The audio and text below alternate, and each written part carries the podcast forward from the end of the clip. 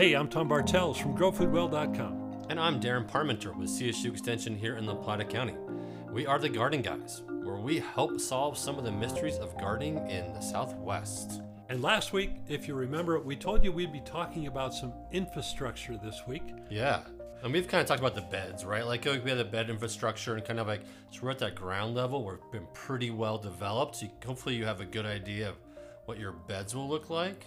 But now some of us, how do we make the best use of our space? It's always a challenge. Right. And three different things we're going to talk about in regards to infrastructure today.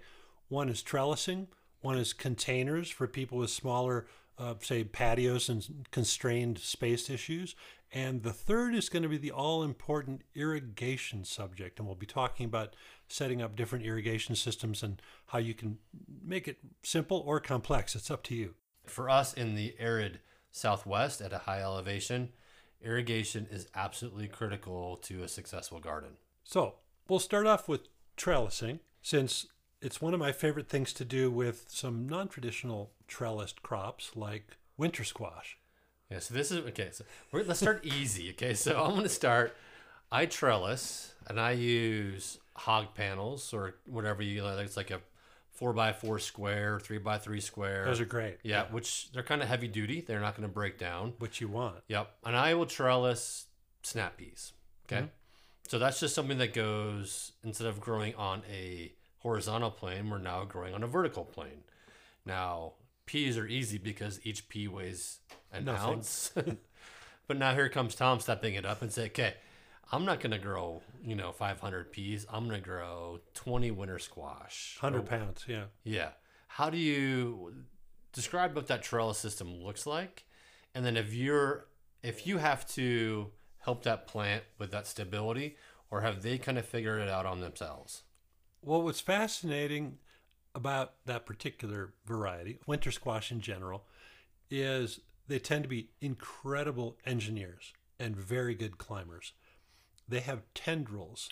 Pause. This is the garden word of the week. Tendrils. Tendrils. Yes. Tom just used that in a sentence. I did. These winter squash will put out tendrils on hopefully a sturdy trellis that you have put up beforehand because they don't know whether your trellis will hold them or not. They go with that understanding that you did this infrastructure ahead of time. So these plants have created some sort of adaptation to grab a hold of something. Yes, and they will wind like yep. the old phone cords.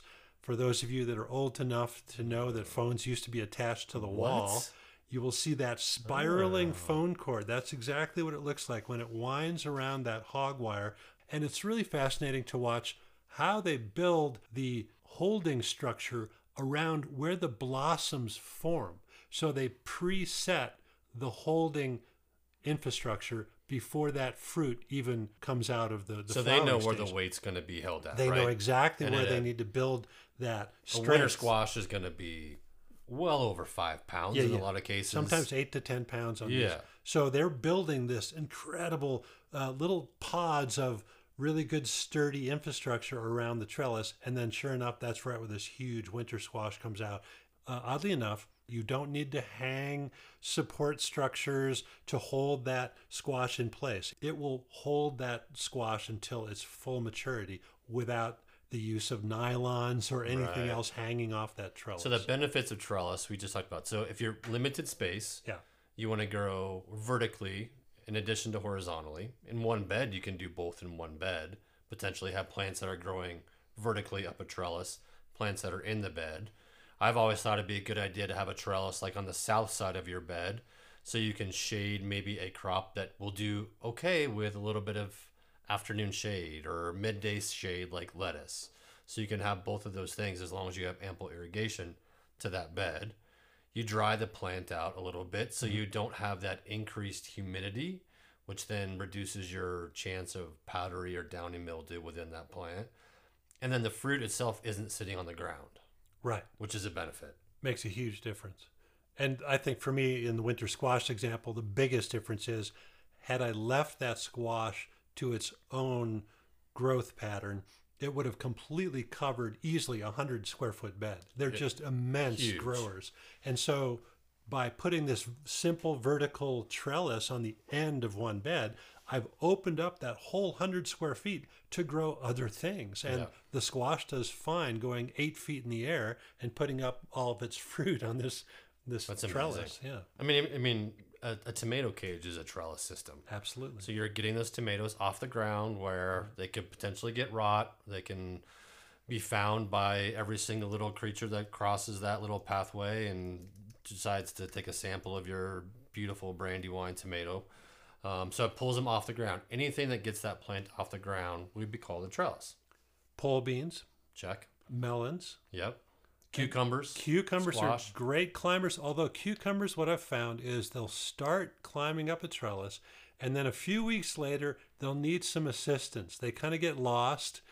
And if you've ever seen those time lapse National Geographic shows with the tendrils of, say, a, a vegetable plant like a cucumber, they put their tendrils out in the air and they wind it around, and you can see it on a time lapse, and they look for something to catch on. And sometimes cucumbers kind of get lost out there. So you have to redirect them, show them where the fence is, and ah. then they get back on it. So like the the yellow lab of the Yeah. they're friendly, but they're not the smartest Yeah, tool in the okay. shed. Yeah. All right, gotcha. All right. Yeah. So that's the trellis. And then the next part of this is that containerized. And again, when you think about, okay, if I have limited space, all I have is a back patio that faces either south or east or even west, I could grow some stuff in a, in a, in a pot. I think the typical mistake most people do is, well, there's two. One is they don't have a big enough container, and two, they don't water it enough. I'm a firm believer in containers. I grow a lot of stuff in containers, even probably when I don't have to. I like getting that plant above ground. And for me, I grow almost all of my peppers in containers because I think that that rooting zone really likes that heat that they can get through the middle of the summertime. The key component to any container, again, is, is to make sure you give it enough rooting zone. You know, and, and we go back and we think about just having that garden bed where you put a, a four by eight bed and you plant your tomatoes, and it looks like there's so much space between the tomato plants and it just looks so sad and pitiful. But then come August, you realize that you made a good choice and not filling that entire bed full of tomatoes. Same thing with a container. You know, one can one plant per container is typically okay. I've made the mistake of being like, oh, I could put one in there. Let me try three. In almost all those cases in the growing season, I kind of rue the day that I decided to plant three plants into one container. You mentioned this earlier about heat and watering on container planting. And I think there's an outline, there's a, a cost benefit analysis of, okay, I have a patio, I don't have acreage to plant things, but I do have this patio. I can put containers out, I can grow some food. So therefore, I'm going to. I'm going to get these big containers. The challenge there is to not have these plants dry out and overheat. Yeah, which can happen. Certainly. And it can happen even if you get the biggest container and you're irrigating every day potentially. You know, those plants, you can water them in the morning before you go to work. They look great. They're happy. They're waving goodbye to you. You come home at 5:30 at night and it's 90 degrees out and those plants are no longer waving to you. They're droopy. And if you continue that process every day where they're happy and then sad, happy then sad, you're going to have plants that aren't producing really what you're hoping to get out of them. One of the odd things I've seen with most of these bigger pots, especially the plastic ones, they're all black, Yep. which just absorbs that much more heat during the day. So if you can take some burlap or hide that black from the sun and, and allow the plant to get sun, but not the pot itself, that can be beneficial to reduce that heat load in the middle of the day. Yeah, I've seen people even paint them white before, you know, just to mm. reflect that heat as opposed to absorbing it.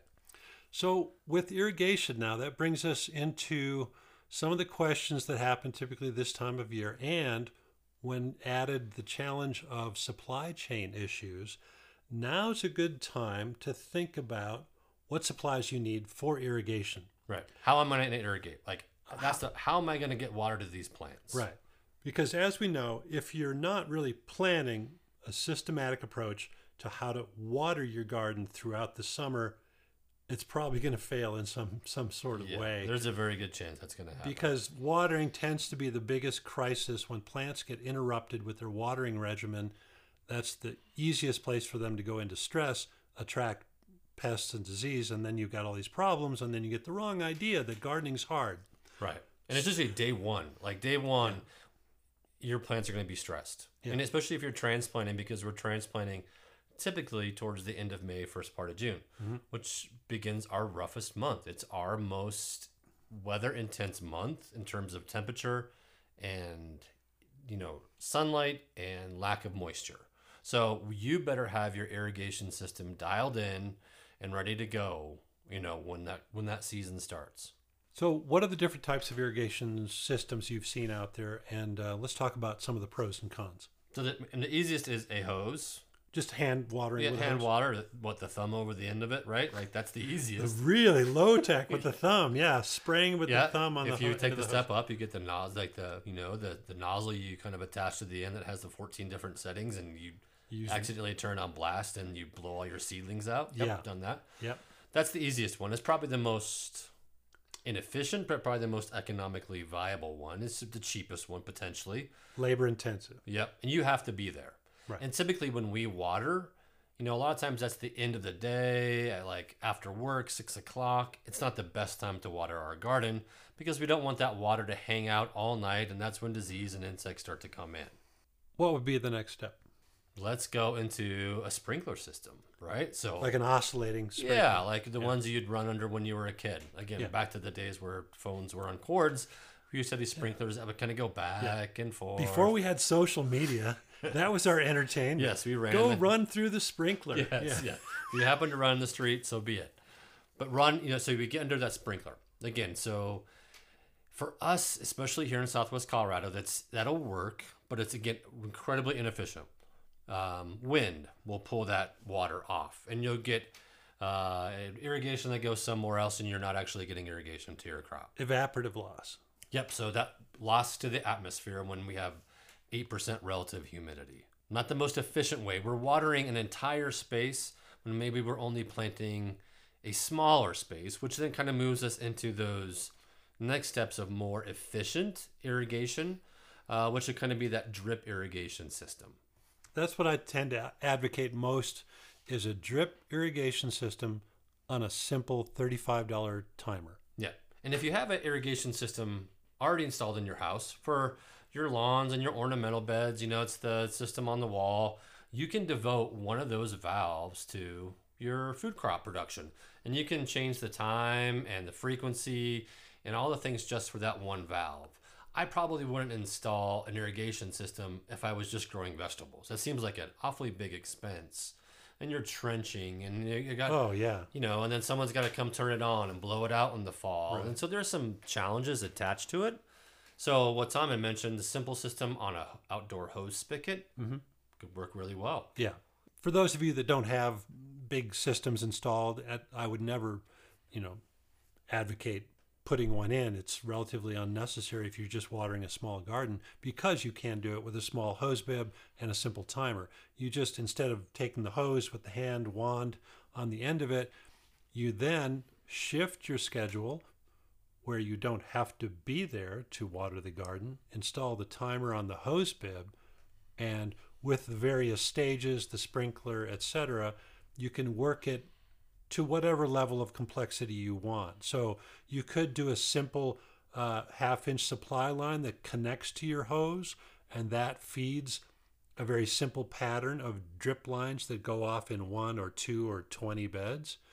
Or you can get more complex with different zones, and there's various purveyors of drip systems that can sell you all kinds of systems that you put together yourself basically it's not high end plumbing it's very simpler yeah you know it's it's very simple attachments where you just put them together yeah most yourself. of them are fe- male female type attachments yeah. and a little bit of uh, you know uh, plumbing tape or whatever it yeah. is, so things don't leak so let's start at that spigot so for those of you who are trying to imagine what this looks like we start at the outdoor spigot that's step one yeah. that's where we turn on and off Attached to that spigot is then what? The timer?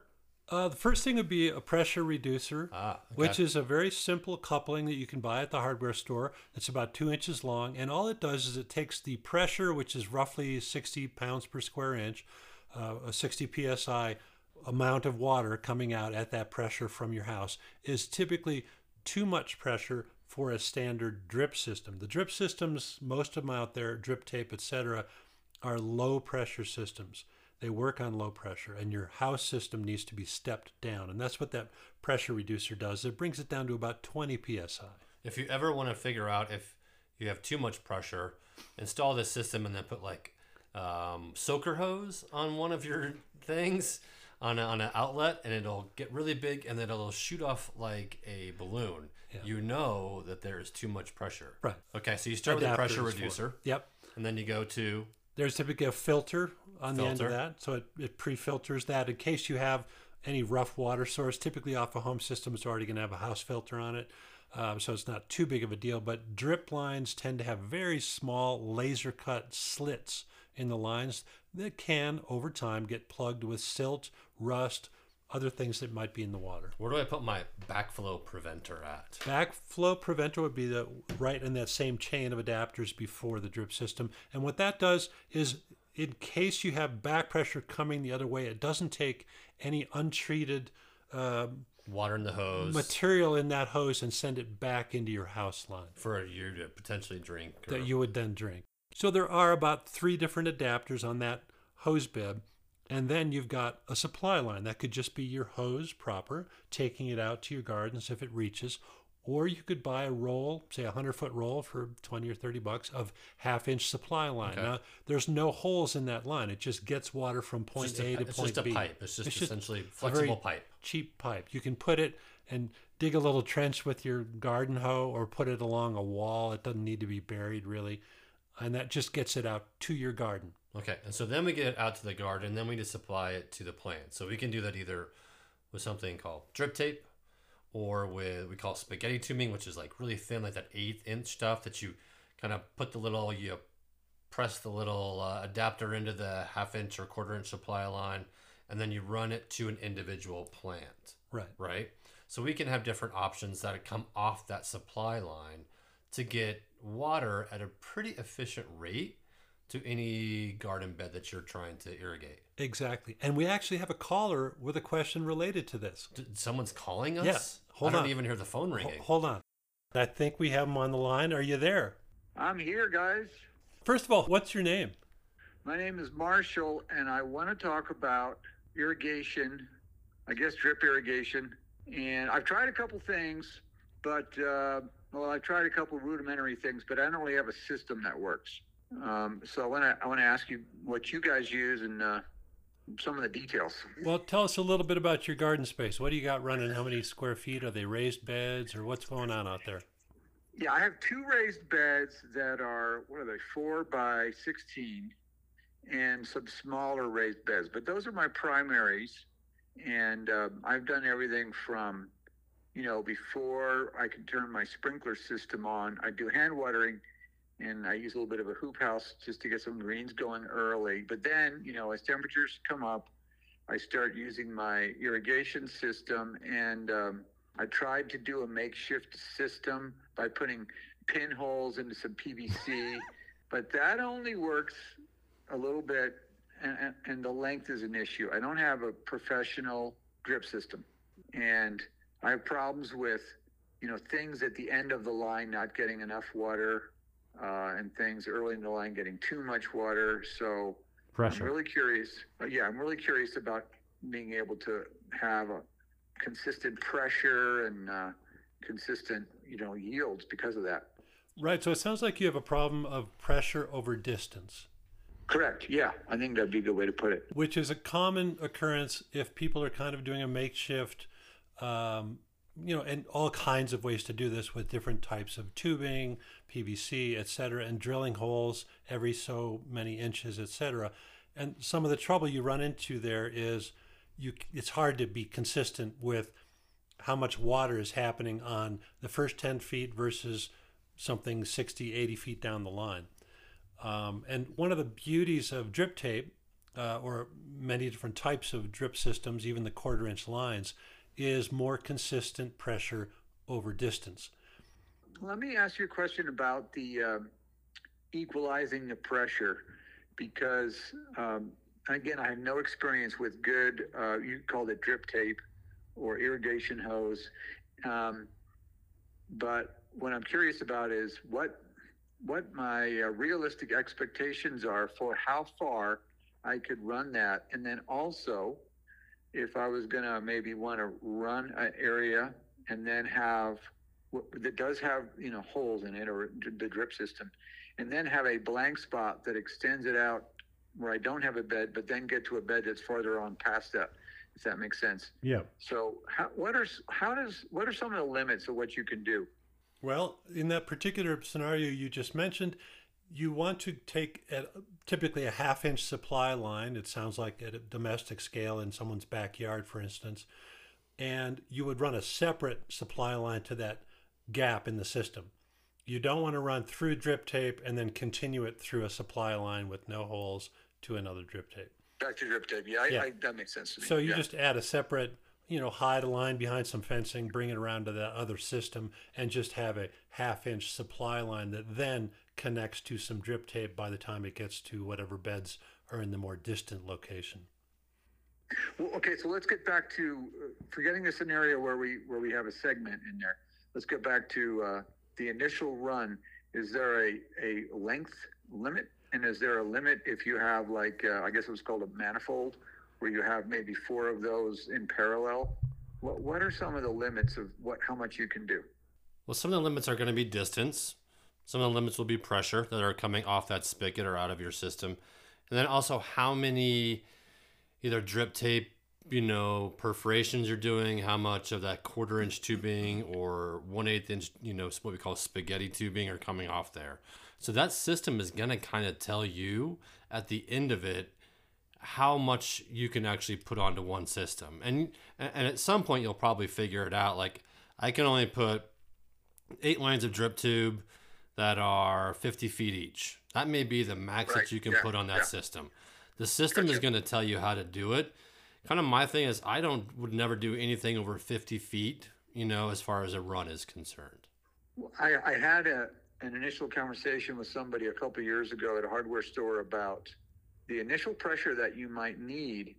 And we were talking about uh, something you could buy for just a couple bucks that reduces your house pressure down so that you're not starting with full pressure. T- tell me about what you would want if you're going to use drip tape. Most domestic systems at a hose bib will put out roughly 60 psi. That's a lot. Yeah. And that's a lot. That's too much pressure for a typical drip system. And each manufacturer of drip tubes or drip tape will have suggestions on which PSI supply line to put on their particular systems. And then it gets into the variables of how many lines, how much distance at 20 psi, let's say. How can Got you have yeah, consistent yeah. pressure over distance? And then you start getting into your manifold question, which is oh, maybe I have three different lines on this system, all sharing 20 psi to equal the 60 psi coming out of my house system, right? So then yep. you can run yep. three systems at 20 psi and they all do their full runs at equal pressure. So there are too many variables to actually answer that clearly. Each system has its own idiosyncrasies. And one of the caveats there is you will need to go to the hardware store at least four times to get those extra widgets. Right, yeah. Because it's plumbing. It's plumbing. It's plumbing. Yeah. There's fill, fill, fill your gas tank. Yeah. so let's start there. I got a four foot wide, um, you know, raised bed. 16 feet long, how many drip lines would you have running down that? Typically? What, it really depends on what you're planting each year. What I tend to do is put a supply line across the head of the bed, and then each year they make those little goof plugs, is what they call them, that you can plug. Which will always leak. Yeah, they do leak a little bit, and you're going to get some leakage, but not much. You know, less than one percent. So, and then you can choose. Let's say you're having nine inch spacings on some lettuce plants or something as opposed to tomatoes, which means you know you got 18 inch spacing. So um, each year you might be rotating different crops in there, which means oh I unplug the four or five lines that I had in there last year, and now I only have two or three lines in that four foot bed because I'm growing uh, crops that need a little bit more space around each plant. And then you just replace the goof plugs in the holes that were from the previous year. So you can just augment it depending on what you're planting each year. Now I'm going to ask you a question because I'm I'm looking for outside references because I'm biased myself. Do you like having it on a timer versus doing it manually each day or two. Oh yeah, I mean, there's no question. The timer is so so much better. I just have to be uh, mindful to kind of tune in to changing it a little bit over the season if uh, you know maybe it needs a little bit more water. I, you know, it's not entirely automatic. You have to kind of check in. But yeah, I mean, there's no comparison. Uh, manual watering is a total pain in the ass. Agreed. Agreed. Uh, the way I like to look at it is it moves you from being an employee of the garden to a manager of the garden. Yeah. You get a pay raise. Yeah. You get a pay raise and you just kind of check on things. You monitor the progression of the season, but you don't have to get yanked every time to have to go do the watering. It's when you choose to check on the efficiency of what's happening. Yeah. So so let me ask you about like with this drip tape, does it sit right on top? It typically sits on the top of the soil, so it just uh, waters the root zone itself. So it's not hitting the leaves, and you get less waterborne illness. There's a lot of benefits to it, but I typically, once things are set in the bed, I will put a layer of mulch over the entire system. So now you have a drip system that's not evaporating once that water comes out of the drip tape. Well, well this kind of leads into my next question because I have in the past, looking at that, you know, early bare soil before the tomatoes have matured and whatnot, and thought, oh, I want to cover that somehow. So I put down like little pieces of cardboard or medium sized pieces of cardboard in places. I haven't really used mulch in my garden, and uh, but I put down pieces of cardboard to kind of do the same effect, do some shading, and it's okay that that gets wet. I thought worms will love it, and I put little rocks on top of the cardboard because we have we get winds here. Um, and why do you put the cardboard down? I guess I'm confused. Why you put the cardboard down? Um, because I'm trying to keep that bare ground uh, just from just getting killed by the sun. You know, I'm just trying to give it a little bit of uh, cover. So why not? Do you have any leaves around your property? I've got leaves. So why yeah. wouldn't you put leaves there? Well, my concern has been that uh, because later in the season, you know, we have pretty high temperatures here, but later in the season, come August, I get like a leaf mold on some of my, like the squash suffers. Tomatoes do pretty pretty well, but I'm trying. My concern is that if I introduce leaves back in, uh, that I might be. Um, and, and maybe I'm wrong on this assumption, but I was thinking that might might not be a good solution for uh, encouraging leaf mold. Are those um, are those not connected? Well, I would guess you're getting a powdery mildew. On, yeah, powdery mildew. That's what it is. Yeah. Yeah, which isn't necessarily related to the just the leaf mold. It's related to the humidity levels around wherever you're at, and rainfall that comes in the afternoon, and irrigation, and increased relative humidity of the plant's you know canopy. Those two won't be related. And and what would what would be the mulch that you would? What type of mulch would you recommend? If you have some mature compost on the property, that's always, if you have access to it, the best mulch to put on any garden bed. So that you just actually layer the compost right on top of the drip lines, yeah. let it run, and that'll break down even further and feed the soil food web. So you've got a, a multiple benefit situation. And it's better than leaf mulch. It won't blow away. It's just a really good insulator from temperature swings. It keeps the soil cool during the hot months and it's constantly there to feed the worms in the soil. So thank you so much for calling in.